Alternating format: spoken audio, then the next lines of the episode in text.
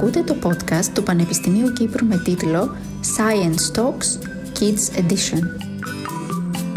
Στόχος αυτής της σειράς, που απευθύνεται σε παιδιά 3 έως 11 ετών, είναι να τα εξοικειώσει με διάφορα επιστημονικά θέματα και να τους δώσει την ευκαιρία να υποβάλουν ερωτήσεις στους ακαδημαϊκούς ερευνητές του Πανεπιστημίου. Η σειρά πραγματοποιείται σε συνεργασία με το Bobos Family Radio.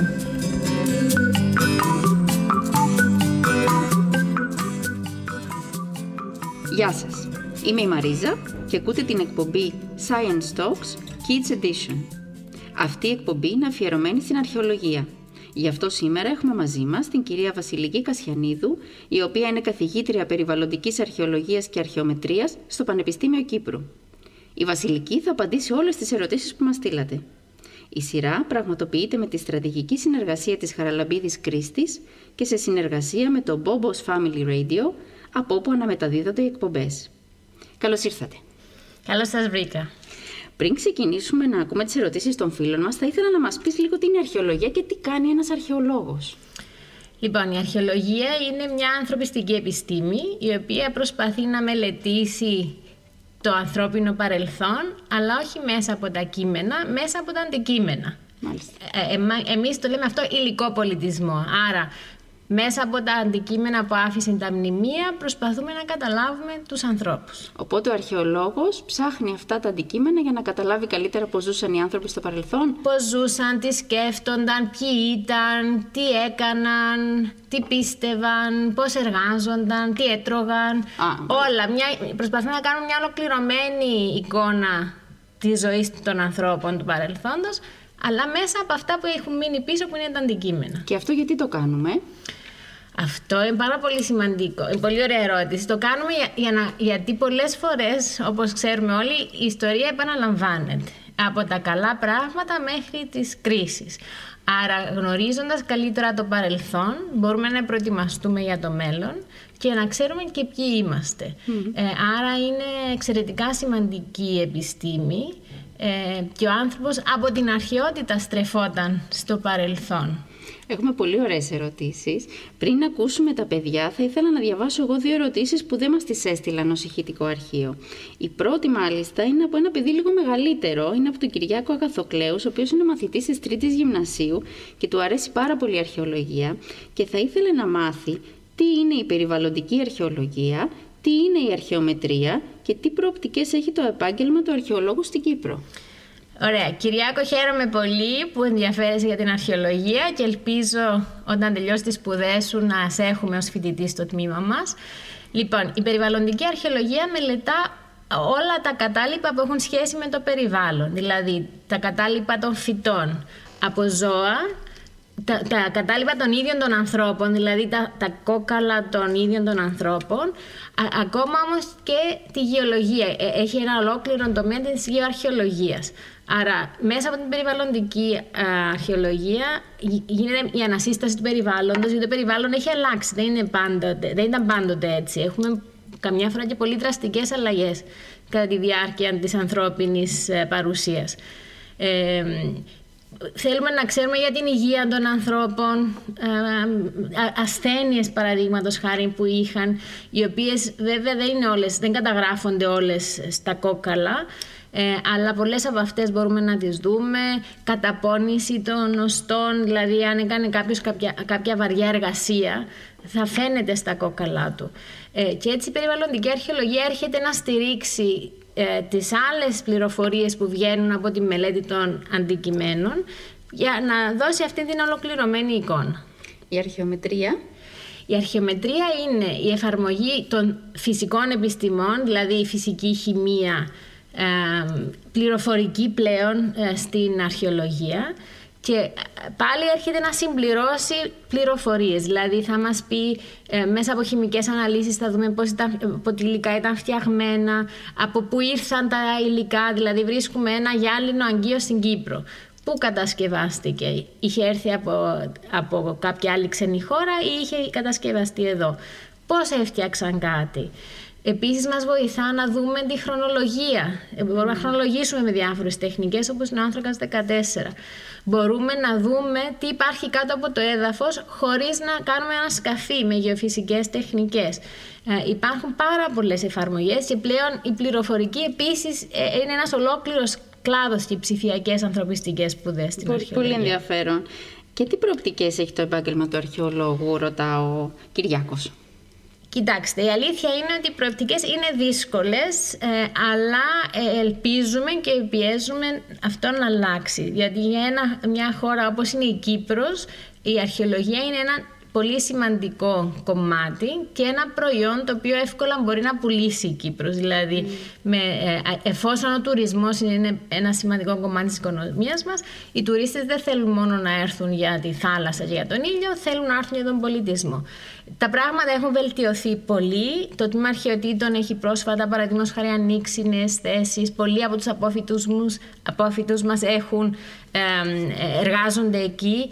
Στο Πανεπιστήμιο έχουμε πολλά ερευνητικά προγράμματα, στο οποίο επίσης μπορούν να εργοδοτηθούν νέα παιδιά, ανασκαφές ε, και ξένες αποστολές.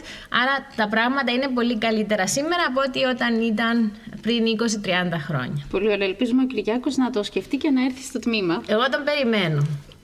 Ε, προχωράμε με την ερώτηση του Μάξιμου Γάλλου, ο οποίος είναι 7 χρονών και ζει στη Λευκοσία και θέλει να μάθει θα σταματήσουν ποτέ να υπάρχουν αρχαίοι θησαυροί κρυμμένοι μέσα στη γη; Και αν σταματήσουν τι θα κάνουν οι αρχαιολόγοι; Ο Μάξιμος είναι φίλος μου, οπότε ε, να το χαιρετήσω με πολύ αγάπη. Πολύ ωραία η ερώτησή σου.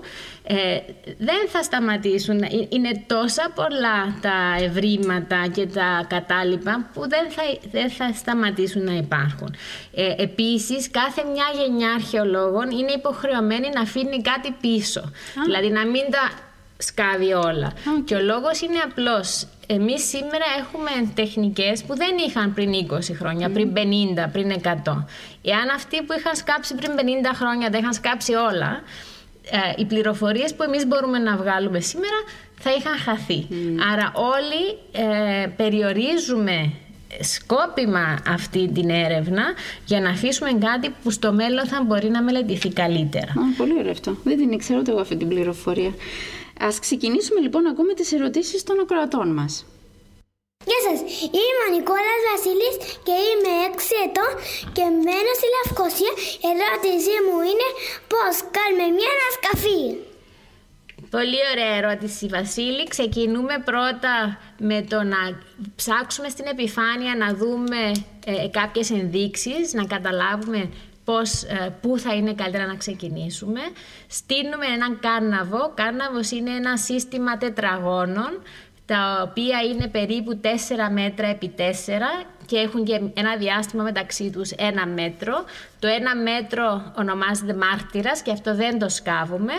Ξεκινούμε να σκάβουμε σε αυτά τα τετράγωνα τα 4 επί 4 και κατεβαίνουμε σιγά σιγά, προσέχουμε τι βρίσκουμε, ε, αφαιρούμε στρώμα-στρώμα το χώμα, καταγράφουμε τι βρήκαμε, φωτογραφίζουμε, σχεδιάζουμε, αφαιρούμε τα αντικείμενα και συνεχίζουμε μέχρι να φτάσουμε σε σημείο που δεν έχει βρεθεί κάτι άλλο. Όταν τελειώσουμε τα τετράγωνα, ε, σκάβουμε και τους μάρτυρες, οι οποίοι μάρτυρες ε, είναι αυτοί οι διάδρομοι που μας δείχνουν τα στρώματα τα οποία εμείς έχουμε αφαιρέσει, εμείς μπορούμε να τα δούμε στην ε, τομή. Άρα η ανασκαφή είναι πολύ αργή διαδικασία, πρέπει να γίνεται πάρα πολύ προσεκτικά, διότι αυτό που βλέπεις εσύ που σκάβεις εκείνη την ώρα δεν θα το ξαναδεί κανένας άλλος. Άρα πρέπει να το κάνεις με πάρα πολύ προσοχή. Πολύ ωραία ερώτηση. Προχωράμε στην επόμενη, να ακούσουμε το Σάβα. Γεια σας, είμαι ο Σάβας από τη Λευκοσία και είμαι 9 χρονών. Θα ήθελα να ρωτήσω γιατί οι άνθρωποι της νεολιθικής εποχής έκτιζαν τα σπίτια τους στρογγυλά και όχι ορθογώνια ή τετράγωνα. Πολύ ωραία και αυτή η ερώτηση. Ε, δεν ξέρω αν έχεις ήδη πάει στην ε, χειροκητία ή σε άλλους νεολιθικούς οικισμούς. Ο λόγος είναι πιο, είναι πιο εύκολο να χτίσεις ένα στρογγυλό σπίτι από ότι να χτίσεις ένα τετράγωνο. Άρα τα πρώτα σπίτια που χτίζαν ήταν στρογγυλά και σιγά σιγά κατάφεραν να χτίσουν τα τετράγωνα, διότι πρέπει, με τα τετράγωνα πρέπει να δέσουν τους τείχους που είναι κάθετοι ο ένας με τον άλλο για να είναι πιο ε, σταθεροί. Ε, και έτσι θεωρείται ένα πιο εξελιγμένο, μια πιο εξελιγμένη τεχνική χτισήματος που είναι και καλύτερη διότι πιο εύκολα προσθέτεις δωμάτια σε ένα τετράγωνο σπίτι από ότι σε ένα στρογγυλό. Άρα στην νεολιθική εποχή έφτιαχναν στρογγυλές ε, κατοικίες και αν θέλαν δεύτερο δωμάτιο πρέπει να χτίσουν ακόμα μια στρογγυλή καλύβα και ακόμα μια. Και μερικές φορές στη χειροκητία κάποιες είναι τόσο μικρές που ξέρουμε ότι δεν ήταν ε, ένα σπίτι αλλά ήταν μέρος ενός άλλου, ένα επιπλέον δωμάτιο. Πολύ ωραία και αυτή. Προχωράμε στην επόμενη. Γεια σας, είμαι η Αγγελική. Είμαι 8 χρονών και ζω στο Μαρούσι. Και η ερώτησή μου είναι αν οι αρχαίοι Έλληνες, τα παιδάκια, είχαν παιχνίδια; Πολύ ωραία και αυτή η ερώτηση. Βέβαια είχαν παιχνίδια τα παιδάκια, όπως και εσείς σήμερα, αλλά από άλλα υλικά. Από ξύλο, έχουμε από κεραμικά, κούκλες που κινούνταν τα χέρια και τα πόδια τους. Βρίσκουμε καμιά φορά ε, σβούρες, βόλους. Ε, είχα μεγάλη ποικιλία από παιχνίδια. Βέβαια αυτά που τα οποία σώζονται σήμερα είναι μόνο αυτά τα οποία φτιάχτηκαν από υλικά που σώζονται, τα κεραμικά παραδείγματος χάρη. Θα είχαν σίγουρα και κούκλες από ύφασμα, ε, ή ξύλινα λογάκια, ε, αλλά αυτά δεν έχουν, δεν σώζονται στο χώμα, αλλά σίγουρα είχαν ε, τα παιδιά παιχνίδια και όπως και εσείς σήμερα και αυτά περνούσαν μεγάλο χρόνο της μέρας τους παίζοντας. Ας ακούσουμε και την ερώτηση του Δημήτρη. Γεια σας, είμαι ο Δημήτρης και η ερώτησή μου είναι ποιος, ποιος ανακάλυψε την τουαλέτα και ποιος ανακάλυψε που, και ποιος βρει, και που κάναν τέτοιο τους οι αρχαίοι Έλληνες; Λοιπόν, πολύ ωραία ερώτηση και αυτή είναι μια ερώτηση που δείχνει ότι μας ενδιαφέρει πράγματι όλη η ζωή των ανθρώπων, άρα και που πήγαινα στην τουαλέτα. Ε, στην αρχαιότητα, όπως και σήμερα, ήταν σημαντικό να να μην έχουμε αυτά τα απόβλητα μέσα στο χώρο που ζούμε.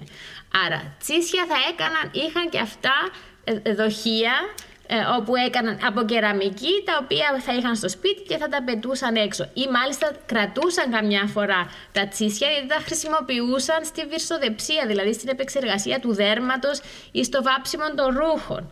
Ε, η τουαλέτα έσκαβαν λάκους έξω από τα σπίτια και εκεί χρησιμοποιούσαν την τουαλέτα.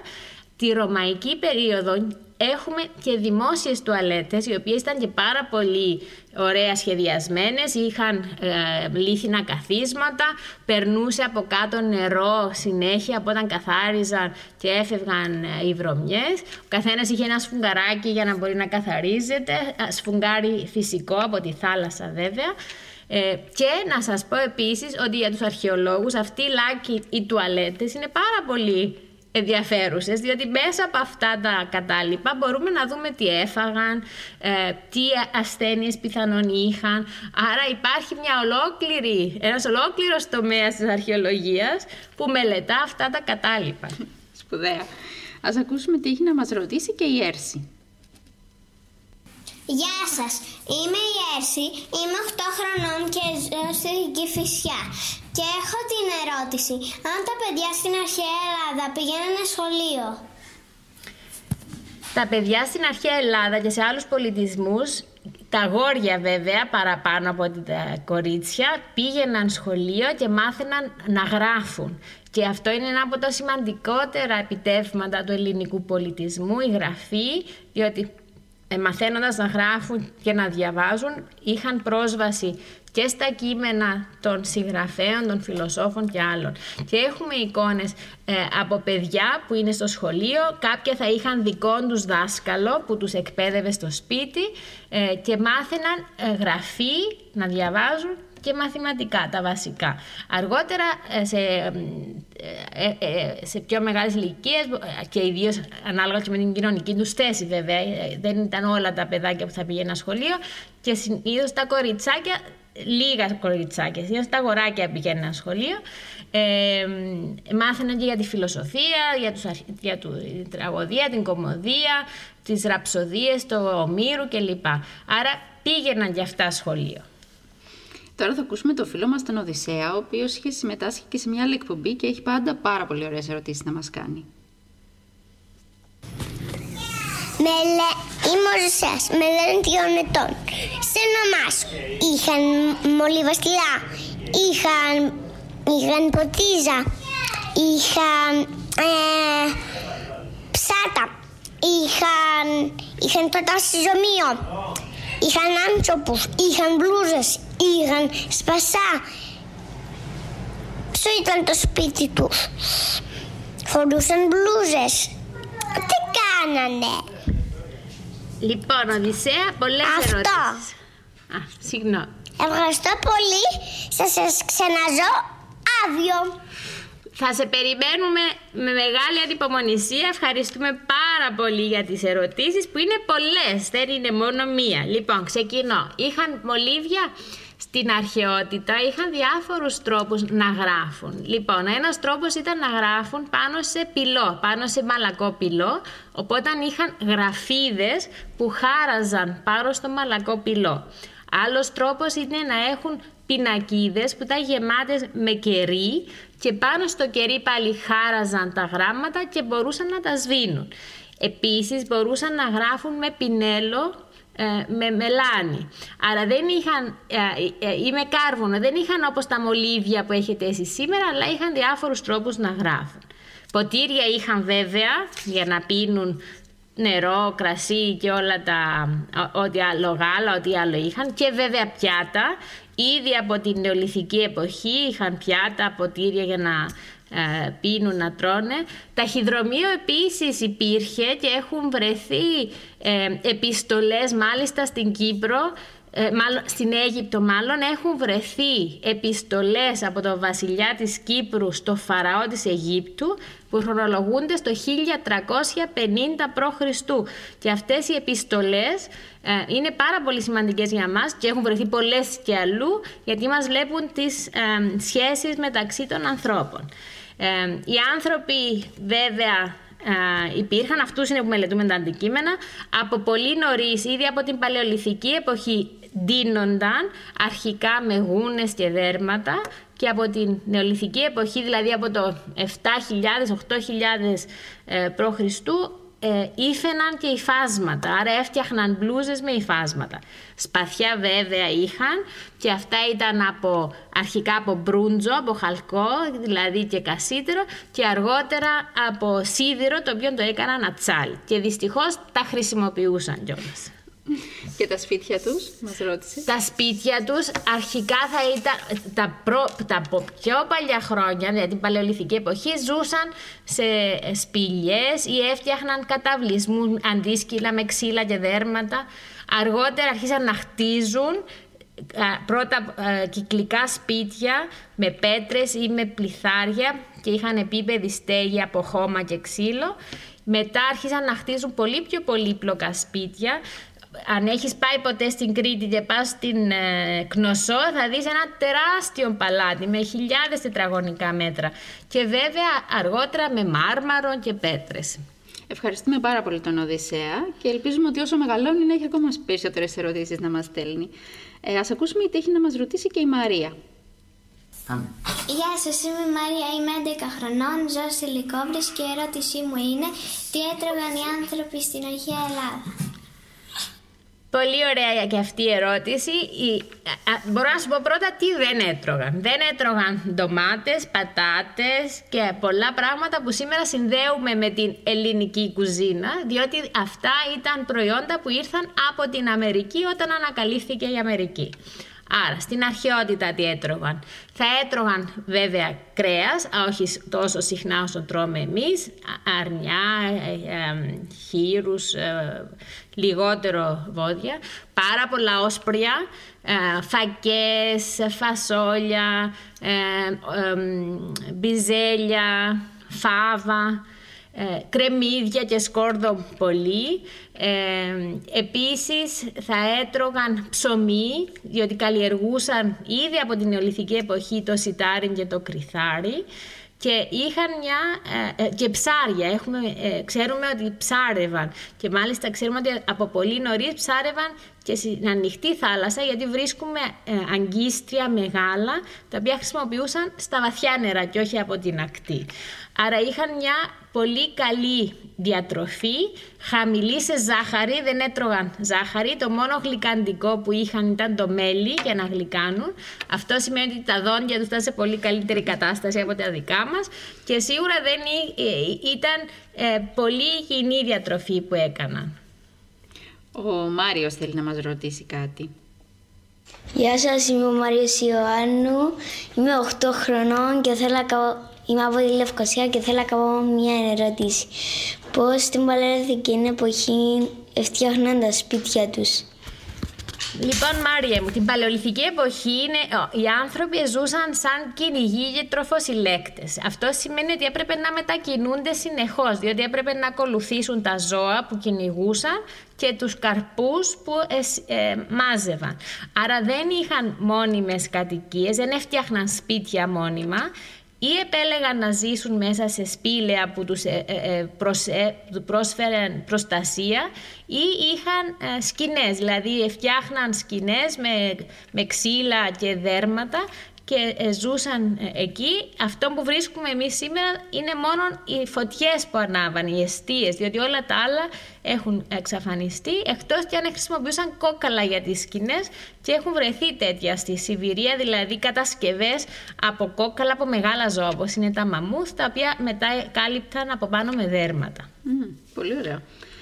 Και προχωράμε στην επόμενη ερώτηση. Σας είμαι η Μαριτίνη Ιωάννα και είμαι από τη Λευκοσία. Είμαι πέντε μισή χρονών και θέλω να σας κάνω μια ερώτηση. Γίνονται ανασκαφές στη θάλασσα; Πολύ ωραία και αυτή η ερώτηση, Μαριτίνη. Βεβαίως γίνονται ανασκαφές στη θάλασσα και μάλιστα το Πανεπιστήμιο Κύπρου κάνει ανασκαφές στη θάλασσα της Κύπρου. Έχει βρει ένα πάρα πολύ ωραίο και μεγάλο ναυάγιο στο Μαζωτό. Είχε βρεθεί παλαιότερα και στην Κερίνια, ένα, το πλοίο της Κερίνιας το οποίο θα έχετε ακούσει. Ε, εκεί είναι ανασκαφές πλοίων που έχουν ναυαγίσει, άρα ψάχνουμε να δούμε το φορτίο και άλλο. Αλλά σε μερικές περιπτώσεις υπάρχουν και ε, οικισμοί οι οποίοι λόγω του ότι τον, η στάθμη της θάλασσας έχει αλλάξει και ενώ ήταν πριν στη ξηρά σήμερα είναι κάτω από τη θάλασσα και γίνονται ανασκαφές για να δούμε ακόμα και χτίρια που είναι κάτω από τη θάλασσα. Βέβαια χρειάζεται ειδικό εξοπλισμός και ειδική ε, εξάσκηση. Δεν, δεν είναι εύκολη η ανασκαφή στη θάλασσα, ιδίως αν ε, τα ευρήματα αυτά είναι σε μεγάλο βάθος. Θα προχωρήσουμε στην επόμενη ερώτηση που μας έρχεται από την Ελλάδα, αλλά δυστυχώς δεν ξέρουμε το όνομα του φίλου μας που μας κάνει την ερώτηση. Για να την ακούσουμε. Πόσα πράγματα ξέρανε οι προϊστορικοί άνθρωποι; Ευχαριστώ. Οι προϊστορικοί άνθρωποι, ωραία ερώτηση, φιλοσοφική ερώτηση, ξέραν πολλά πράγματα. Ξέραν να επιβιώσουν πρώτα απ' όλα. Ξέραν τι μπορούσαν να φάνε και τι δεν μπορούσαν να φάνε. Ξέραν να φτιάχνουν πράγματα και μερικές φορές πολύ καλύτερα. Σκεφτείτε ότι οι πυραμίδες της Αιγύπτου είναι προϊστορικοί άνθρωποι που τα έκαναν. Ε, περίπου, γιατί εκείνοι ήταν ήδη στην ιστορική περίοδο, αλλά ε, θεωρούμε ότι είναι προϊστορία ε, ξέραν να επικοινωνούν μεταξύ τους, ξέραν να ανταλλάζουν, δηλαδή αν κάποιος δεν είχε ένα υλικό το οποίο χρειαζόταν, ήξερε τι πρέπει να κάνει για να το ανταλλάξει, ξέραν να ταξιδεύουν, ξέραν να διασχίζουν τη θάλασσα, ε, ξέραν να, να προετοιμάζουν την τροφή και να, να την επεξεργάζουν με, με τέτοιο τρόπο ώστε να την αποθηκεύουν και να έχουν τροφή ε, για τους μήνες που δεν ήταν εύκολο να έχουν. Ε, ήταν πιο δύσκολα σίγουρα η ζωή από ότι η δική μας σήμερα. Είχε περισσότερους κινδύνους, αλλά ε, σε μερικά πράγματα ήταν καλύτεροι από εμάς γιατί ήταν πολύ πιο κοντά στη φύση αυτοί οι άνθρωποι. Πάμε στην επόμενη ερώτηση από τον Πέτρο. Δεν μπορούν να κουνηθούν οι, οι αρχαίοι χω, χωρίς αμάξια. Θα κουραζόντουσαν με τα πόδια. Πώς το κάνανε. Και όμως Κουράζονταν βέβαια, αλλά το έκαναν. Και με τα πόδια ταξίδευαν μεγάλες αποστάσεις και με τα άλογα που είχαν, τις γκαμίλες και όταν, όταν οι άνθρωποι εξημέρωσαν αυτά τα ζώα τότε πραγματικά μπορούσαν να καλύψουν τεράστιες αποστάσεις και να έρθουν κοντά ε, οι πολιτισμοί και να, και να γίνει εμπόριο μεγάλων αποστάσεων. Όταν ανακαλύφθηκε ο τροχός περίπου ας πούμε 3.000 χρόνια π.Χ. τότε είχαν κάρα, άμαξες ε, και ήταν ακόμα πιο εύκολη οι, οι, οι μεγάλες αποστάσεις και βέβαια η θάλασσα. Η θάλασσα μπορεί κανείς να την βλέπει σαν έναν εμπόδιο, στην πραγματικότητα ήταν ένας συνθετικός κρίκος και με βάρκες, με πλοία μπορούσαν να, ε, να ταξιδέψουν μεγάλες αποστάσεις και έκαναν ταξίδια, μπορεί να μην τους έπαιρνε τέσσερις ώρες να πάνε στην Ισπανία, όπως παίρνει εμά σήμερα, όπω έπαιρνε έξι μήνες να πάνε, αλλά έκαναν τέτοια ταξίδια και έχουμε κείμενα που μας περιγράφουν αυτά τα ταξίδια στην αρχαιότητα. Οπότε ήταν μαθημένοι. Εμείς είμαστε λίγο κακομαθημένοι. Τι ανακαλύφθηκε πρώτα, ο τροχός ή η βάρκα; Η βάρκα, σίγουρα. Η βάρκα, ναι, ναι. Και αυτό το ξέρουμε γιατί στην Κύπρο έχουμε κατοίκηση ήδη από. Ε, έχουμε τους πρώτους να έρχονται 11.000 π.Χ. Για να έρθουν έπρεπε να έρθουν με κάποιο πλωτό μέσο. Άρα πολύ νωρίς. Ή για να πάνε οι άνθρωποι στην Αυστραλία 40-50 χρόνια πριν έπρεπε να διασχίσουν τη θάλασσα. Μάλιστα. Πολύ ωραία. Και ας ακούσουμε και την ερώτηση του Πέτρου που είναι 9 χρονών έχτισε σπίτια πρώτη φορά;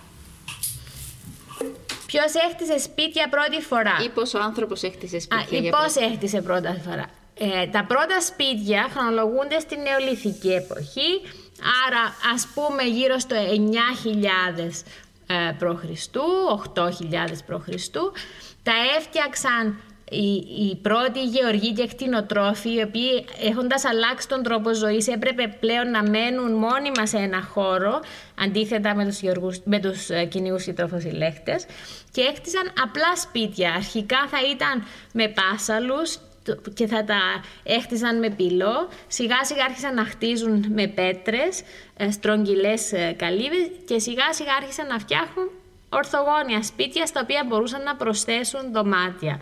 Άρα αυτό ξεκίνησε όταν ο άνθρωπος άλλαξε τον τρόπο του ζωής και έπρεπε να καλλιεργεί τη γη, άρα πρέπει να ήταν εκεί όλον τον χρόνο και έτσι έπρεπε να φτιάξει μόνιμη ε, κατοικία επίσης διότι είχε περισσότερα παιδιά πλέον. Άρα ε, χρειαζόταν ένα σπίτι για να, να στεγάσει την οικογένειά του. Πολύ ωραία, ευχαριστούμε πολύ για τις ερωτήσεις. Θα προχωρήσουμε τώρα με να ακούσουμε τις ερωτήσεις των παιδιών από το Δημοτικό Σχολείο Αγίου Μάρονα, αλλά και τις ερωτήσεις από τον Υπηαγωγείο Λιτό Παπαχριστοφόρου του Πανεπιστημίου Κύπρου. Είμαι ο Γιώργος, είμαι 10 χρονών και η ερώτησή μου είναι ε, πού και πότε βρεθήκε ο πρώτος χαλκός. Πολύ ωραία και αυτή η ερώτηση. Ο χαλκός είναι ένα μέταλλο το οποίο το, και είναι ε, ε, για μένα η πιο ωραία ερώτηση γιατί αυτό είναι που ασχολούμαι παραπάνω. Λοιπόν, ο χαλκός υπάρχει στη φύση σε μεταλλική μορφή. Άρα τα πρώτα και αρχαιότερα αντικείμενα από χαλκό θα είχαν μαζέψει ένα κομμάτι πέτρας που ήταν, θα είχε αυτόν το χρώμα του χαλκού και ε, το επεξεργάστηκαν μηχανικά και έφτιαξαν ε, τα πρώτα αντικείμενα που ήταν χάντρες και κοσμήματα. Τα αρχαιότερα έχουν βρεθεί σε μια ε, νεολιθική θέση στην Τουρκία που λέγεται Τσεγιόνου Τέπεση και εκεί βρέθηκαν είναι γύρω στο 7.000 αλλά στην Κύπρο π.Χ. Στην Κύπρο το αρχαιότερα είναι γύρω στο 3.500 π.Χ. πολλές χιλιάδες χρόνια αργότερα και είναι πάλι ε, χάντρες και μικρά αντικείμενα. Και πού βρέθηκαν στην Κύπρο, σε ποια Στην Κύπρο βρέθηκαν στην uh, Κισόνεργα, ε, ε, έχουν βρεθεί στην Λέμπα, στη Σωτήρα. Είναι διάφορα χωριά της χαλκολιθικής εποχής, έτσι λέμε την περίοδο αυτή. Ε, Κυρίως διότι εκεί έχουν γίνει ανασκαφές πολλές, όχι γιατί μόνο εκεί υπήρχαν. Εκεί ε, έγιναν ανασκαφές και έχουν βρεθεί τέτοια αντικείμενα. Και μπορεί κάποιος να τα δει στο μουσείο; Βεβαίως, ε, υπάρχουν κάποια στο Κυπριακό Μουσείο στη Λευκοσία. Στην πρώτη αίθουσα, όταν μπείτε δεξιά, είναι κάποιες μικρές χαντρούλες και μπορεί κανείς να δει στο νέο ε, μουσείο της Πάφου που μόλις έχει ανοίξει το ανακαινισμένο μουσείο όπου έχουν βάλει κάποια από τα νέα ευρήματα τα μεταλλικά. Και στην Ελλάδα υποθέτω στο Αρχαιολογικό Μουσείο. Στην Ελλάδα στο Αρχαιολογικό Μουσείο, στο Εθνικό Μουσείο στην Αθήνα υπάρχουν κάποια από αυτά και στην Αθήνα υπάρχουν και πολύ πρώιμα ε, χρυσά αντικείμενα από την νεολιθική εποχή που στην Κύπρο αργούμε, είναι λίγο αργότερα να έχουμε χρυσά. Πολύ ωραία. Ας ακούσουμε την επόμενη ερώτηση. Ε, είμαι ο Σταύρος, 10 χρονών και θέλω να ρωτήσω πού ε, έσκαβαν οι αρχαιολόγοι και πότε;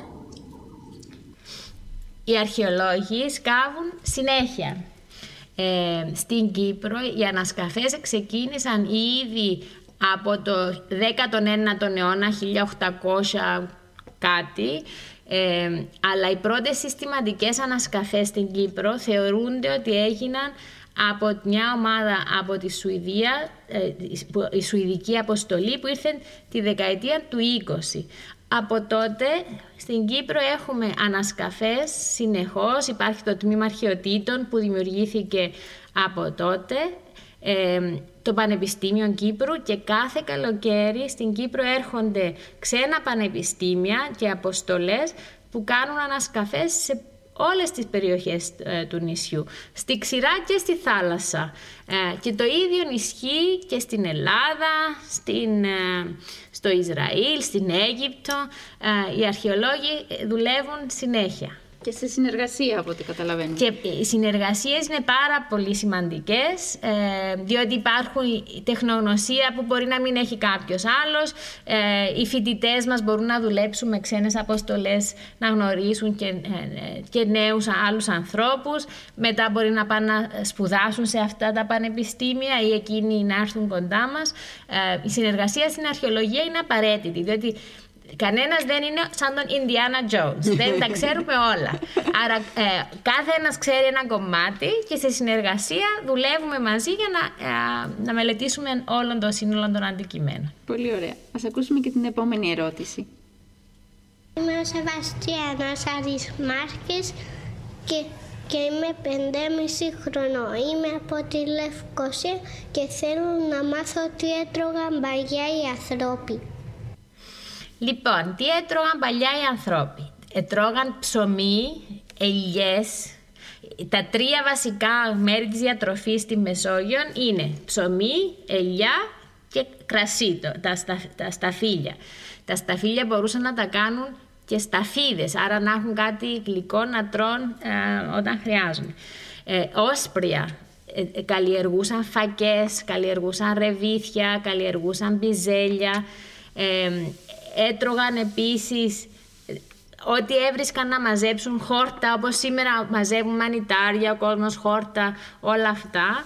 Ε, και βέβαια ε, κυνηγούσαν ακόμα, άρα στην Κύπρο είχαμε ελάφια μέχρι ε, στην αρχαιότητα, άρα κυνηγούσαν ελάφια, ε, εκτρέφαν κατσίκες, πρόβατα, χείρους και βόδια. Τα βόδια δεν τα έτρωγαν, ήταν πολύτιμα για άλλους λόγους, ε, τα χρησιμοποιούσαν για τη δύναμή τους. Έτρωγαν γιαούρτι, έτρωγαν τυρί, ε, άρα ε, είχαν μια παρόμοια διατροφή με τη δική μας. Εκείνο που δεν έτρωγαν πολύ ήταν ζάχαρη, διότι δεν, δεν είχαν ζάχαρη. Είχαν μέλι όμως. Το μέλι ήταν πάρα πολύ σημαντικό, διότι μπορούσαν να γλυκάνουν με αυτόν την τροφή τους κρεμμύδια, σκόρδα και ό,τι άλλο τους επρόσφερε η φύση ή μπορούσαν να καλλιεργήσουν. Αλάτι χρησιμοποιούσαν; Το αλάτι βέβαια, πολύ καλή ερώτηση. Το αλάτι όπως και σήμερα είναι σημαντικό για τη διατροφή μας έτσι και στην αρχαιότητα. Άρα το αλάτι στη Μεσόγειο μπορούσαν να το μαζέψουν στεγνώνοντας το νερό και έχουμε πολλές εγκαταστάσεις που ε, αφήναν το θαλάσσινό νερό για να στεγνώσει. Υπάρχουν όμως και περιοχές που ε, είχαν αλικές, δηλαδή λίμνες οι οποίες το καλοκαίρι στεγνώνουν και μαζεύαν το αλάτι. Στην Κύπρο έχουμε δύο, στην Λάρνακα και στο ακροτήρι της Λεμεσού και ήταν πολύ γνωστό το αλάτι της Κύπρου.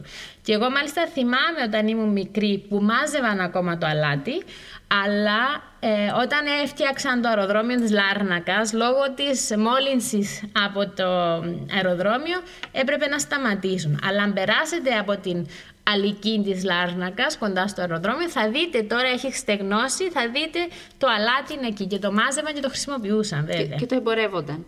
Και το εμπορεύονταν, ναι. Διότι ήταν πολύ σημαντικό όχι μόνο για να δώσει γεύση, αλλά και για να συντηρήσει πράγματα. Σωστά. Γιατί δεν είχαν ψυγεία, έτσι. Άρα έπρεπε να συντηρήσουν το- την τροφή με άλλον τρόπο. Ούτε ψυγεία, ούτε φούρνους. Φούρνος είχαν. Είχαν φούρνους. Φούρνος είχαν, αλλά με ξύλο. Με ξύλο. Ναι. Και το φαγητό τους το έβραζαν ή το έψιναν στο, στα ξύλα; Στα, στα προ- στη- μέχρι, την, ε, μέχρι την εποχή του χαλκού δεν βρίσκουμε σκ- σκεύη που να μπορούμε να τα ε, πούμε ότι ήταν μαγειρικά σκεύη. Άρα θεωρούμε ότι έψιναν στα κάρβουνα το φαγητό τους, σε φούρνους το ψωμί, ε, με αυτόν τον τρόπο. Στην, ε, μετά αρχίζουμε να έχουμε σκεύη, δηλαδή κατσαρόλες, Για τα όσπρια. κεραμικές, οπότε θα έφτιαχναν σούπες και τέτοια πράγματα ε, και μάλιστα μπορούμε να... ε, ε, στο Πανεπιστήμιο Κύπρου ο συνάδελφος ο Θανάσης Οβιώνης με την Μαρία Δικομή του Ηλιάδου είχαν ένα ε, ερευνητικό πρόγραμμα για μαγειρικά σκεύη και ένα από τα πράγματα που μπορεί να κάνει κανείς είναι να κάνει ανάλυση και να δει τι μαγείρευαν μέσα αυτά τα σκεύη. Πολύ ωραίο. Πάμε στην επόμενη ερώτηση. Σας εγώ είμαι η Μικαέλα Καπώνη και θέλω να μάθω πώς έφτιαχναν παλιά τα σπίτια τους. Λοιπόν, Μικαέλα μου. Είμαι από τη Λευκοσία και, και είμαι έξι χρονών.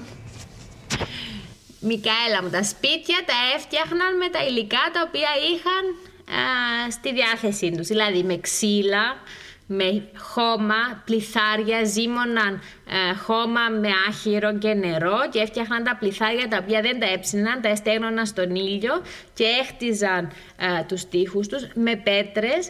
Και βέβαια για τα μνημιακά χτίρια, δηλαδή τα παλάτια ή τους ναούς ή τα διοικητικά χτίρια, έχτιζαν με μεγάλους ε, ογκόληθους, μεγάλες πέτρες που έπρεπε να τις κόψουν, να είναι, έχουν ίσιες πλευρές, να τις μεταφέρουν από μεγάλη απόσταση με πολύ κόπο για να χτίσουν ένα χτίριο το οποίο θα ήταν και εντυπωσιακό. Αλλά ο απλός κόσμος δεν θα διέφεραν πολύ τα σπίτια τους. Αν δείτε σπίτια σε χωριά όπως είναι στις, στα, στα βουνά που είναι χτισμένα με πέτρα ή στα, στα, στις πεδιάδες που έχουμε σπίτια από πληθάρι, έτσι θα ήταν και τα δικά τους τα σπίτια. Δηλαδή κάτω-κάτω θα είχαν ένα τείχο χαμηλό από πέτρα και από πάνω με πληθάρι, στέγη με ξύλα και κεραμίδια. Πάμε στην επόμενη. Ο Χρήτος Σιμώνας Μοχταρούδης, είμαι πέντε χρονών. Είμαι από τη Λευκοσία και θέλω να μάθω αν υπήρχαν τηλεοράσεις. Λοιπόν, τηλεόραση δεν είχαν. Ε, αυτή είναι μια πολύ πρόσφατη ανακάλυψη του 20ου αιώνα, αλλά είχαν θέατρο και είχαν καραγκιόζι. Δεν ξέρω αν πήγατε ποτέ σε καραγκιόζι, δηλαδή θέατρο σκιών που πίσω από έναν ύφασμα με ε, φιγούρες έφτιαχναν ε, μία παράσταση. Ε, σίγουρα τα θέατρα ε, υπήρχαν από την αρχαιότητα, ξέρουμε τα κείμενα των θεάτρων, έτσι για να δουν ε, παραστάσεις θα έπρεπε να πάνε στο θέατρο για να δουν μια τέτοια παράσταση. Δεν θα είχαν τηλεόραση, ε, αλλά θα διασκέδαζαν με άλλον τρόπο. Ευχαριστούμε. Πάμε στην επόμενη ερώτηση. Είμαι η Λουίζα Σοφοκλέους και θέλω να, να, να μάθω ε, που- ε, και θέλω να μάθω ε, αν έκανα μα, μα, δουλειές στα παλιά χρόνια. Ε, και είμαι και 5,5 χρονών. Λοιπόν, Από τη Λευκοσία. Και αυτή η πολύ ωραία ερώτηση. Βεβαίως είχαν δουλειές και τα επαγγέλματα από πολύ νωρίς. Ξέρουμε ότι υπήρχε εξειδίκευση, δηλαδή άλλος ήταν αυτός που έφτιαχνε τα κεραμικά, άλλος που έφτιαχνε τα μεταλλικά αντικείμενα, άλλος που ήταν ο ξυλουργός. Ε, ε, είχαμε γιατρούς, δασκάλους, ε, στρατιώτες, ε, ιερείς, ε, υπήρχαν ε, δουλειές και ο καθένας εκπαιδεύονταν από πολύ νωρίς, δηλαδή ένα παιδί ο οποίος ήθελε να γίνει ξυλουργός θα έπρεπε να, από μικρός να πάει να δουλέψει με ένα ξυλουργό να μάθει το επάγγελμα. Συνήθως βέβαια και συχνά ήταν το επάγγελμα του πατέρα και έτσι δούλευαν μαζί με τον πατέρα από πολύ μικρά τα παιδιά και μάθαιναν τα επαγγέλματα και κάναν αυτές τις δουλειές. Ωραία ερώτηση. Πάμε στην επόμενη. Είμαι ο Παναγιώτης Παπαροδίτης. Είμαι από τη Λευκοσία και είμαι 5,5 χρονών.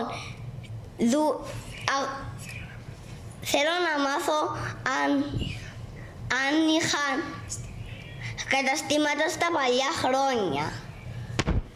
Παναγιώτη είχαν καταστήματα στα παλιά χρόνια, διότι ήδη από την εποχή του Χαλκού δεν έφτιαχνε ο καθένας όλα τα πράγματα, άρα έπρεπε να αγοράσει από κάποιον άλλο και έτσι ε, είχαν και καταστήματα και εμπόριο, δηλαδή έφερναν... Παραδείγματος χάρη στην Κύπρο δεν είχαμε ένα μέταλλο που λέγεται κασίτερος που ήταν απαραίτητος για να φτιάξουν τον μπρούντζο μαζί με το χαλκό και είχα δημιουργήσει ε, δίχτυα επαφών για να φέρουν. Άρα έχουμε τους έμπορους που έφερναν αυτά τα υλικά, είχαμε τους μεταλλοτεχνίτες που ε, κατασκεύαζαν τα αντικείμενα και τα επουλούσαν στα καταστήματα τους. Και έχουν βρεθεί ε, καταστήματα σε διάφορες ε, περιοχές και μάλιστα αυτό που ονομάζουμε αγορά σήμερα ήταν ένας χώρος που υπήρχαν τέτοια καταστήματα που πουλούσαν τα τρόφιμα, υφάσματα, κεραμικά και εκεί μπορούσαν οι άνθρωποι να πάνε να αγοράσουν ό,τι χρειαζόταν. Και είχαν χρήματα ή έκαναν ανταλλαγή που μας είπατε πριν. Στα προημότερα χρόνια, δηλαδή τα πρώτα νομίσματα, ας ξεκινήσουμε έτσι, τα πρώτα νομίσματα εμφανίζονται γύρω στο 600 π.Χ. Τα προηγούμενα χρόνια έκαναν ανταλλαγές, αλλά ήξεραν ε, ποια ήταν η αξία, δηλαδή ε, η αξία και των αγαθών και της εργασίας την υπολόγιζαν με βάση τον άργυρο. Άρα ήξεραν πόσο στήχιζε, παρόλο που δεν αντάλλαζαν άργυρο. Άρα ήξεραν αυτόν που θα πάρουν, σε πόσο θα στήχιζε με αυτό που θα ανταλλάξουν. Mm. Ήταν πολύ έξυπνη λοιπόν. Ναι, ναι, ναι. Ας ακούσουμε την επόμενη ερώτηση. Ε, είμαι η Άννη Μαρία Άσου και είμαι έξι χρόνων και θε... Ε, είμαι από τη Λευκοσία ε, και θέλω να μάθω πώς οι άνθρωποι παλιά κυνηγούσαν τα ζώα. Λοιπόν, το κυνήγι ήταν από τις ε, πρώτες ε, δραστηριότητες των ανθρώπων όταν ζούσαν σαν κυνηγοί και τροφοσυλλέκτες για να επιβιώσουν έπρεπε να κυνηγήσουν. Και έτσι έχουμε πολλά ε, εργαλεία ή αντικείμενα που χρησιμοποιούσαν. Χρησιμοποιούσαν τόξα και βέλη από νωρίς. Δόρατα τα οποία πέταγαν από μακριά, έφτιαχναν παγίδες, δίχτυα για να παγιδεύσουν τα ζώα. Και με διάφορους τρόπους μπορούσαν να κυνηγήσουν και μεγάλα ζώα μάλιστα συνεργάζονταν από πολύ νωρίς οι άνθρωποι μεταξύ τους για να μπορέσουν να σκοτώσουν μεγάλα ζώα. Την παλαιολιθική εποχή ξέρουμε παραδείγματος χάρη και αυτό το ξέρουμε και από πιο σύγχρονες ε, πολιτισμούς ε, οδηγούσαν, κατα, ε, ανάγκαζαν κάποια κοπάδια να φτάσουν στην άκρη του γκρεμού, να πέσουν κάτω και μετά απλώς είχαν να τα σκοτώσουν. Ενώ αν έπρεπε να τα κυνηγήσουν θα ήταν πολύ δύσκολο. Ε, άρα το κυνήγι το ανακάλυψε από πολύ νωρίς ο άνθρωπος για να μπορέσει να επιβιώσει. Πολύ ωραία. Πάμε στην επόμενη ερώτηση. Είμαι η Ζωή Βασιλείου και είμαι από τη Λευκοσία και θέλω να μάθω πώς οι άνθρωποι έβλεπαν στο σκοτάδι. Είχαν ηλεκτρισμό και είμαι έξι χρονών.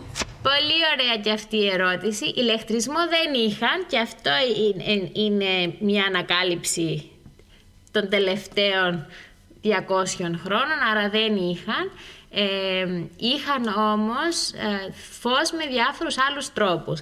Μπορούσαν, είχαν ε, λιχνάρια, λάμπες, ε, δοχεία μέσα στα οποία έβαζαν λάδι και έβαζαν φυτίλια από ε, κλωστές που άναβαν και αυτόν έκαιγε σιγά σιγά και ε, τους έδινε φως. Είχαν δαδιά, δηλαδή ε, πυρσούς που ήταν σαν ξύλα τυλιγμένα και αυτά στην άκρη με υφάσματα που ήταν βουτυγμένα πάλι σε λάδι για να δίνουν περισσότερο φως, σίγουρα δεν είχαν το φως που έχουμε εμείς σήμερα. Και έτσι η ζωή ε, τη νύχτα ήταν πολύ πιο σύντομη, κοιμούνταν σχετικά νωρίς και εκμεταλλεύονταν το φως της ημέρας όσο περισσότερο μπορούσαν.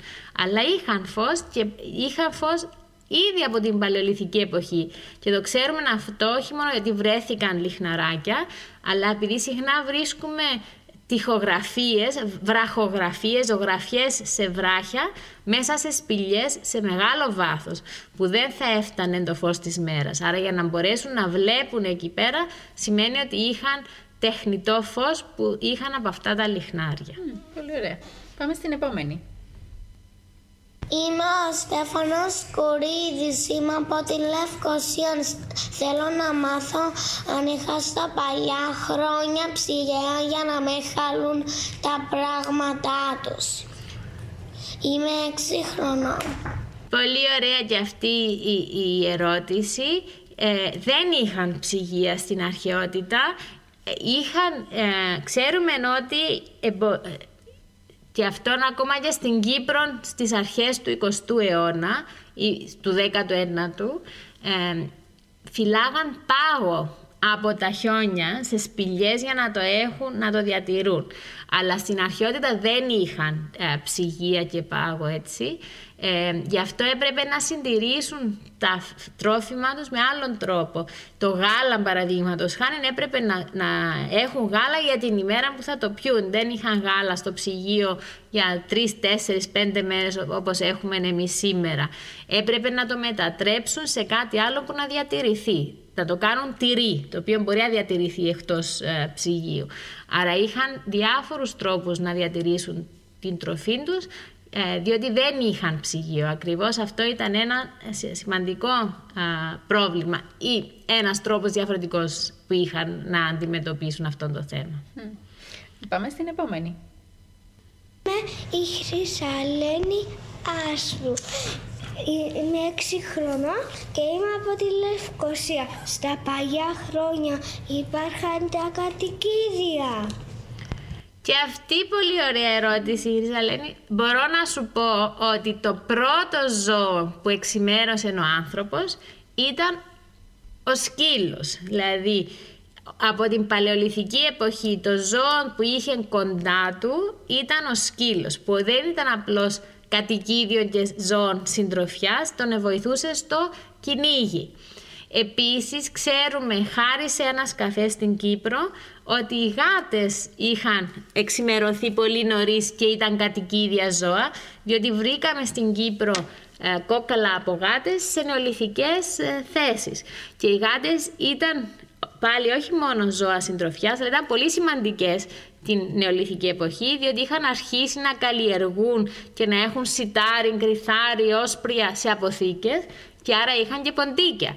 Άρα χρειάζονταν τις γάτες να τρώνε τα ποντίκια και να τους κάνουν και συντροφιά. Αλλά, άρα από πολύ νωρίς ο άνθρωπος είχε κατοικίδια ζώα. Τέλεια ερώτηση, πολύ μου άρεσε. Πάμε στην επόμενη. Είμαι ο Σιμός Πατσαλής. Είμαι έξι χρονών. Είμαι από τη Λευκοσία. Θέλω να μάθω αν στα παλιά χρόνια οι άνθρωποι είχαν τηλέφωνα. Τα παλιά χρόνια δεν είχαν τηλέφωνα. Είναι και αυτό μια ανακάλυψη πρόσφατη αλλά είχαν γράμματα και έτσι μπορούσαν να επικοινωνήσουν μεταξύ τους με, με γράμματα στέλνοντας επιστολές και είχαν και άλλους τρόπους να στείλουν ε, σε μηνύματα σε μεγάλες αποστάσεις, απλά μηνύματα, ανάβοντας ε, φωτιές σε ψηλά σημεία και στέλνοντας το μήνυμα από κορυφή σε κορυφή και πήγαινε ε, ένα μήνυμα, παραδείγματος χάρη να κερδίθηκε ένας πόλεμος, αν χάθηκε ένας πόλεμος, αλλά όχι τηλέφωνο. Θα ωραία θα ήταν, αλλά δεν, δεν υπήρχαν τηλέφωνα. Πάμε στην επόμενη ερώτηση. Είμαι ο Χαράμπος 6 χρονών. Ε, είμαι από τη Λευκοσία. Θέλω να μάθω πώς μετακινούνται τα παλιά χρόνια είχαν αυτοκίνητα. Πολύ ωραία και η ερώτηση του Χαράλαμπου. Επερπατούσαν πολύ και ξέρω ακόμα και παλιά χρόνια στη, στην Κύπρο μιλούμε το 1920 το, μπορεί να χρειάζονται το 50 από τα χωριά τα γύρω για να έρθουν να πουλήσουν τις πραμάτιες τους στη Λευκοσία θα έπρεπε να ξεκινήσουν από 4-5 το πρωί να έρθουν περπατητοί. Είχαν όμως ζώα, γαϊδούρια, άλογα, γκαμίλες που τα χρησιμοποιούσαν για να μεταφέρουν τον εαυτό τους και τα προϊόντα τους και ανακάλυψαν τον τροχό σχετικά γρήγορα, 3.000 περίπου π.Χ. και είχαν ε, άμαξες και κάρα. Ε, άρα μπορούσαν πάλι να μετακινηθούν με αυτόν τον τρόπο. Ήταν πολύ πιο αργό, οι δρόμοι δεν ήταν οι δρόμοι που έχουμε εμείς σήμερα, αλλά τα κατάφερναν. Για να ακούσουμε για την επόμενη απορία. Είμαι ο Ιάκωβος Ξενοφόντος, είμαι 6 χρονών και είμαι από τη Λευκοσία και θέλω να μάθω αν στα παλιά χρόνια υπάρχαν παιχνίδια και έπαιζαν τα παιδιά. τα παιδιά όπως και σήμερα έτσι στην αρχαιότητα ήταν. Ήθελαν παιχνίδια και είχαν παιχνίδια και έπαιζαν α, στις αυλές, στο, στη φύση και είχαν παιχνίδια από κεραμικά, Έχουμε, έχουν βρεθεί ε, κούκλες, μάλιστα κάποιες από αυτές κινούν τα χέρια τους, έχουν βρεθεί ε, σβόλοι, πυρηλιά, όπως λέμε στα Κύπρο, παίζαν σβούρες, ε, παίζαν, είχαν διάφορα παιχνίδια και βέβαια θα επέζαν και ομαδικά παιχνίδια, τα οποία πιθανόν να μην ξέρουμε εμείς πώς παίζονται σήμερα, αλλά το παιχνίδι ήταν και στην αρχαιότητα όπως και σήμερα πολύ σημαντικό για τα παιδιά. Είχαν και μπάλες; Ε, νομίζω είχαν, είχαν κάποιες, ε, έχουμε κάποιες εικόνες από μπάλες, αλλά δεν είχε ε, αυτή η ιδέα όπως το ποδόσφαιρο σήμερα, αλλά σίγουρα είχαν μπάλες. Έχουμε κάποιες εικόνες με παιδιά να παίζουμε με μπάλες. Η επόμενη. Γεια σας, είμαι ο Νικόλας Βασίλης Σελίπας και είμαι 6 χρονών, είμαι από τη Λευκοσία. Πήγαινα σχολεία τα παγιά. Χρόνια. Πήγαιναν σχολείο ή είχαν δάσκαλο στο σπίτι και μάθαιναν να γράφουν και μάθαιναν μαθηματικά, ε, διότι ήταν πολύ χρήσιμα για την ε, ζωή τους. Τα, τα αγόρια παραπάνω από τα κορίτσια αλλά ε, έχουμε και μάλιστα έχουν βρεθεί και δείγματα πώς μάθαιναν να γράφουν, δηλαδή που γράφαν α, α, α, α, β, β, β, β, που κάναν εξάσκηση τη γραφή ή ασκήσεις μαθηματικών. Wow. Πάμε στην επόμενη ερώτηση. Γεια σας, είμαι η Αλίκη Ελένη Χατσιλαμπρή. Είμαι από τη Λευκοσία και, και είπα, Είμαι έξι χρόνια και υπάρχα στα παλιά χρόνια κοσμήματα. Πώς θα έφτιαχνα; Πάρα πολύ ωραία και αυτή η ερώτηση. Υπήρχαν κοσμήματα πάλι από τα παλαιολιθικά χρόνια και τα έφτιαχναν με διάφορα υλικά. Στην, ε, ήδη από την παλαιολιθική εποχή, μιλούμε 10.000, 20, 30, 40.000, ε, μάζευαν ε, κοχύλια. Κάποια κοχύλια τους άρεσαν πολύ και τα εμάζευαν και τα εμπορεύονταν σε μεγάλες αποστάσεις για να φτιάξουν τα κοσμήματα. Ε, κολιέ, φορούσαν κολιέ, βραχιόλια, σκουλαρίκια και αργότερα αρχίζουν να φτιάχνουν κοσμήματα από μέταλλα όπως είναι ο χρυσός, ο άργυρος, ο μπρούντζος ε, και φορούσαν κοσμήματα τόσο οι γυναίκες όσο και οι άντρες. Ε, σε κάποιους πολιτισμούς οι άντρες ε, φορούσαν και σκουλαρίκια και βραχιόλια. άρα τα κοσμήματα ήταν και είναι ένα από τα στοιχεία που θεωρείται ότι κάνει τον άνθρωπο να ξεχωρίζει και τον σύγχρονο άνθρωπο, τον ανατομικά σύγχρονο άνθρωπο, να ξεχωρίζει από τους προηγούμενους το ότι ε, δημιουργεί κοσμήματα για να στολίσει το σώμα του.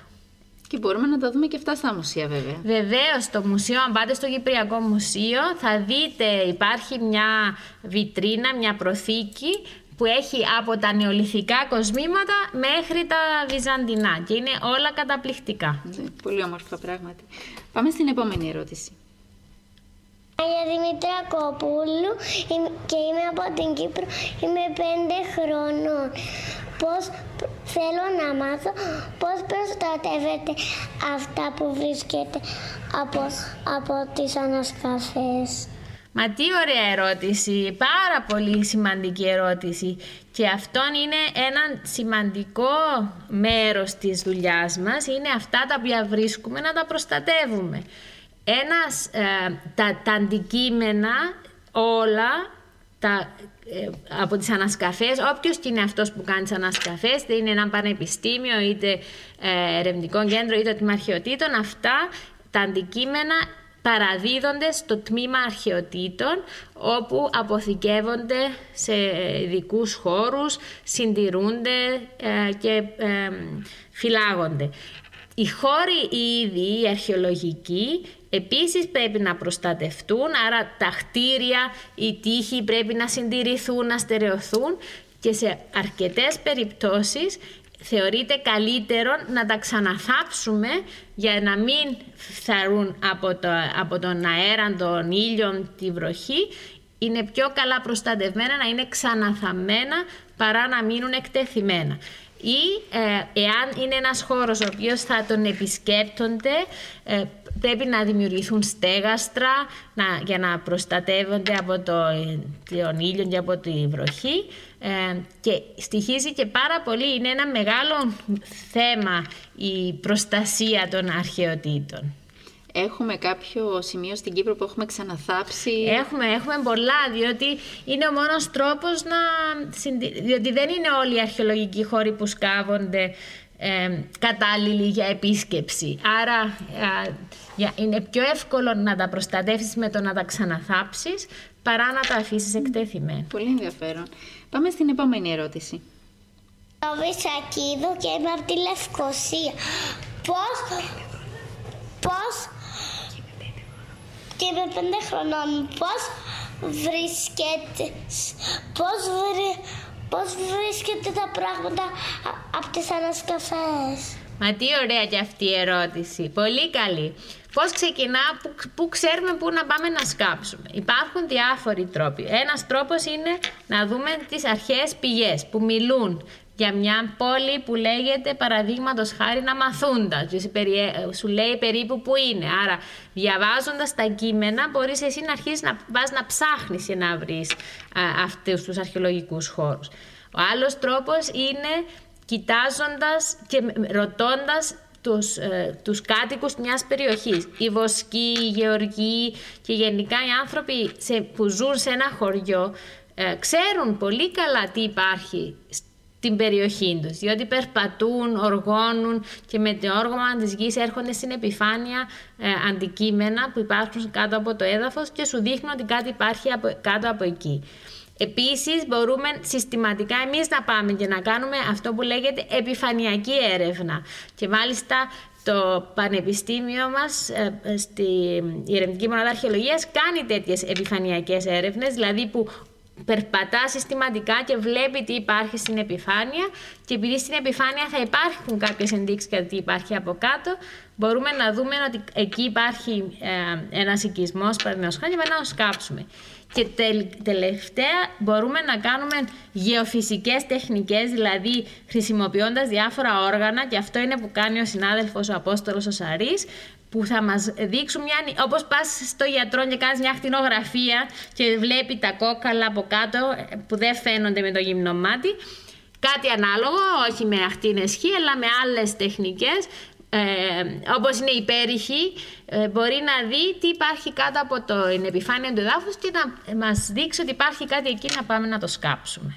Πολύ ωραία. Ας ακούσουμε και την επόμενη. Είμαι η Ελένη Πολυδόρου. Είμαι τέσσερα χρονών.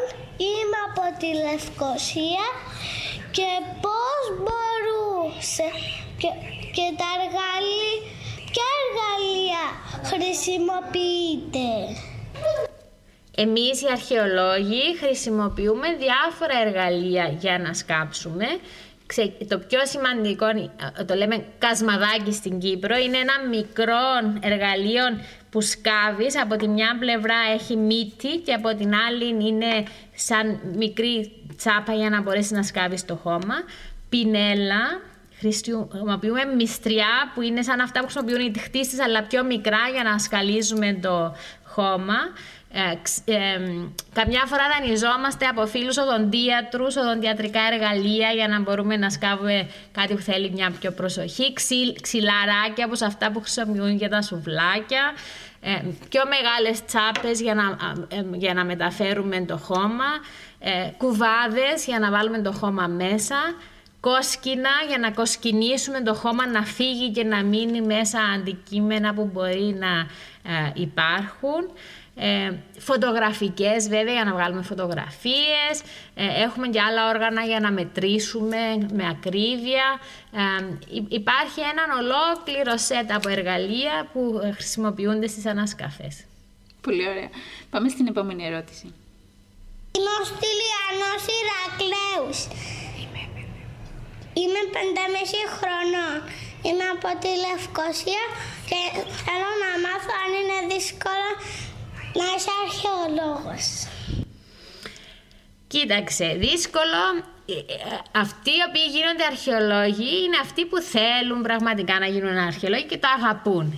Έχει τις δυσκολίες του, δηλαδή δεν είναι πάντοτε ευχάριστο να είσαι στο καλοκαίρι να σκάβεις κάτω από τον ήλιο, αλλά δεν υπάρχει τίποτε πιο όμορφο από το να σκάψεις το χώμα και να βρεις κάτι το οποίο είχε να αφήσει κάποιος εκεί πριν 2.000, 3.000, 4.000 χρόνια. Δηλαδή σε, σε ανταμείβει η αρχαιολογία για τους σκόπους σου. Και βέβαια ε, η αρχαιολογία όπως και όλες οι επιστήμες χρειάζεται πολύ διάβασμα και πολύ ε, προσοχή ε, και έχει πολλά πράγματα που πρέπει να μάθεις, μάθει κανείς αλλά αυτά ισχύει για όλους και άμα το αγαπάς αυτό που κάνεις τίποτε δεν είναι δύσκολο και όλα μπορείς να τα καταφέρεις. Ακριβώς. Ε, πάμε στην επόμενη. Σοφία Σαρίδη, είμαι πέντε χρόνων από την Κύπρο και, και θέλω να μάθω πού έγιναν οι πιο πολλές ανασκαφές. Λοιπόν, για αυτή η ωραία ερώτηση εξαρτάται τι εννοείς. Στην Κύπρο έχουν ή γενικά. Στην Κύπρο, ας πούμε για την Κύπρο, στην Κύπρο έχουν γίνει πάρα πολλές ανασκαφές στην Πάφο, σε όλη την επαρχία Πάφου. Η Πάφος είναι πάρα πολύ πλούσια σε αρχαιό, αρχαιότητες. Στη Λεμεσό βέβαια που είναι η αρχαία Μαθούντα, στο Κίτιο, ε, στην, στην ε, περιοχή της Αμοχώστου που έχουμε την αρχαία Σαλαμίνα και την Έγκομη αλλά και στη Λευκοσία έχουμε ανασκαφές και συχνά έχουμε ανασκαφές ακόμα και σήμερα ε, συχνά επειδή όταν κάποιος πάει να χτίσει κάτι στη Λευκοσία και επειδή η πόλη κατοικείται ήδη από τη χαλκολιθική εποχή ε, έχει πιθανότητες να βρει αρχαία. Άρα και στη Λευκοσία θα δείτε σε διάφορα σημεία, αν πάτε μια βόλτα στο παλιό Δημαρχείο παραδείγματος χάρη, θα δείτε από κάτω ότι υπάρχουν αρχαία. Ε, άρα παντού, παντού υπάρχουν α, ανασκαφές που έχουν γίνει και να μην ξεχνάμε ότι οι ανασκαφές ξεκινήσαν ήδη από τον 19ο ε, αιώνα.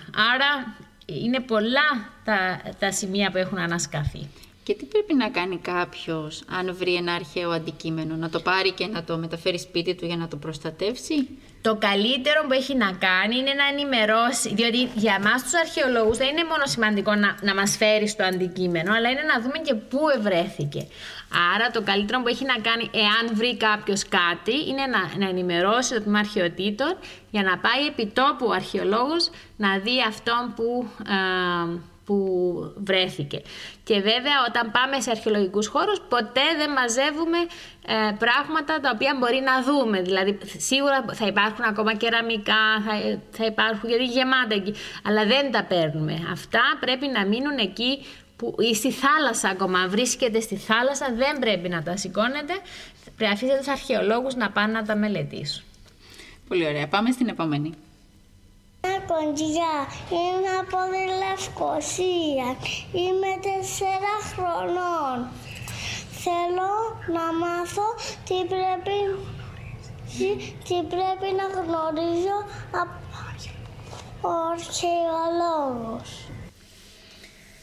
Ο αρχαιολόγος ε, πρέπει να κάνει σπουδές, στο Πανεπιστήμιο Κύπρου παραδείγματος χάρη μπορεί να σπουδάσει κανείς, πρέπει να μάθει μέσα από τα βιβλία, από τα πράγματα που θα του μάθουν οι καθηγητές του, τα αντικείμενα, το σχήμα τους, ε, πότε χρονολογούνται, από πού προέρχεται και μετά πρέπει να, να δουλέψει τα καλοκαίρια, οι φοιτητές μας ε, πάνε σε ανασκαφές ε, για να μάθουν να δουλεύουν και σε ανασκαφή και να μάθουν πώς επεξεργάζονται αυτά τα ευρήματα που έχουν βρει. Έχουμε άλλες ερωτήσεις; Ροδοθέα Φέσα και είμαι από τη Λευκοσία και θέλω να μάθω πώς γίνεται μία ανασκαφή. Λοιπόν, Δωροθέα, η ανασκαφή ξεκινά πρώτα με το να σχεδιάσουμε έναν ένα ε, σχήμα περίπου όπως το σκάκι, δηλαδή ένα σχήμα με τετράγωνα, αυτό λέγεται κάναβος και ε, χωρίζουμε με πασάλους και σκοινιά, το, το σχηματίζουμε και αρχίζουμε να σκάβουμε τετράγωνα που είναι περίπου 4 επί 4 μέτρα. Αναλόγως μπορεί σε άλλες περιοχές να είναι πιο μικρά, έναν επί ένα. Και αφήνουμε μεταξύ τους ε, ένα διάστημα που δεν το σκάβουμε. Και σιγά σιγά αρχίζουμε και αφαιρούμε το χώμα στρώμα στρώμα, βλέπουμε πώς αλλάζει το χώμα, μαζεύουμε πολύ προσεκτικά τα ευρήματα τα οποία βρίσκουμε, τα φωτογραφίζουμε, τα σχεδιάζουμε και συνεχίζουμε μέχρι να φτάσουμε κάτω στο, στο σημείο που είναι ο βράχος ή ξέρουμε ότι δεν συνεχίζεται άλλο ή αν βρούμε έναν ωραίο ψηφιδωτό, ένα ωραίο πάτωμα, σταματούμε στο πάτωμα ε, και συνεχίζουμε στο επόμενο τετράγωνο. Ας ακούσουμε και την επόμενη ερώτηση. Ο Μιχάλης Χατζη Μιχαήλ που, που, που είμαι πεντέμιση χρονών. Είμαι από τη Λευκοσία και θέλω να μάθω αν υπάρχουν αρχαία που δεν τα έχουμε βρει ακόμα.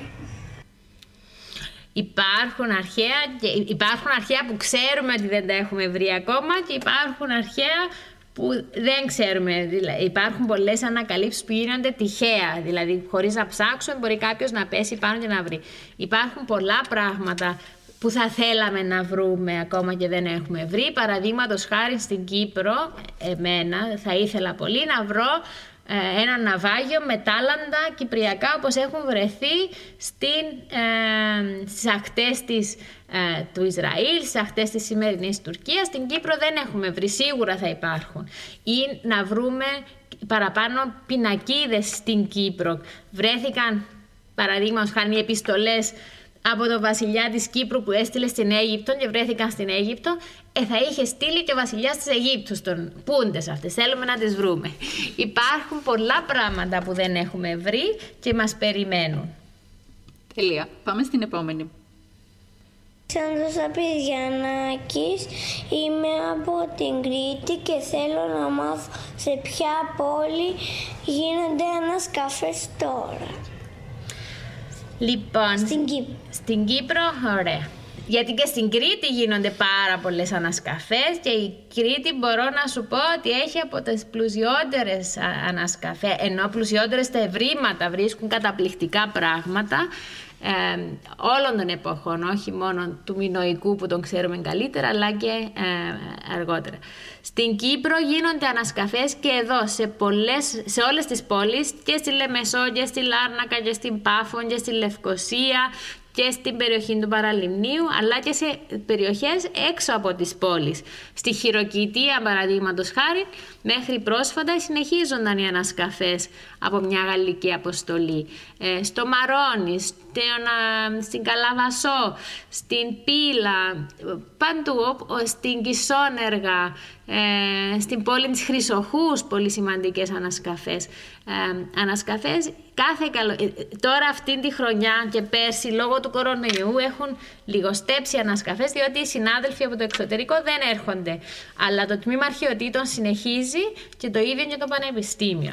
Τώρα που μιλάμε στην, στα Κούκλια, στην Παλέπαφο, είναι μια ομάδα φοιτητών με την καθηγήτρια τους, την ε, Μαρία Ιακώβου και σκάβουν ε, έξω από το παλάτι της Παλεπάφου πολύ σημαντικά αρχαιολογικά κατάλοιπα. Και σε ακούσουμε και την τελευταία ερώτηση για σήμερα. Είμαι ο Κωνσταντίνος Ολυμπίου. Είμαι τεσσάρων χρονών. Είμαι από τη Λευκοσία. Από ποια εποχή είναι, είναι τα κάθε αντικείμενο. Πολύ ωραία ερώτηση. Θα, πώς μπορούμε να ξέρουμε από ποια εποχή είναι, ε, γιατί υπάρχουν αντικείμενα από όλες τις εποχές, έτσι; Παραδείγματος χάρη, ε, εμείς οι αρχαιολόγοι έχοντας σπουδάσει, ξέρουμε βλέποντας έναν αντικείμενο περίπου σε ποια εποχή είναι, διότι έχουν ήδη βρεθεί από προηγούμενους, έχουν ήδη χρονολογηθεί και έτσι μπορούμε να το εντάξουμε. Άρα, ξέρουμε αν βρούμε ένα λίθινο αγγείο ε, ενός συγκεκριμένου σχήματος ότι πιθανό να είναι από την νεολιθική εποχή, γιατί μετά σταματούν να τα φτιάχνουν.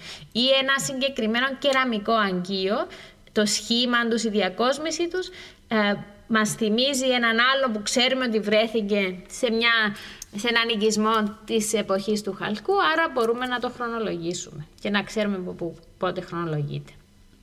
Σας ευχαριστούμε πολύ όλους που μας στείλατε αυτές τις ενδιαφέρουσες ερωτήσεις και μπορέσαμε να ανακρίνουμε την αρχαιολόγο μας.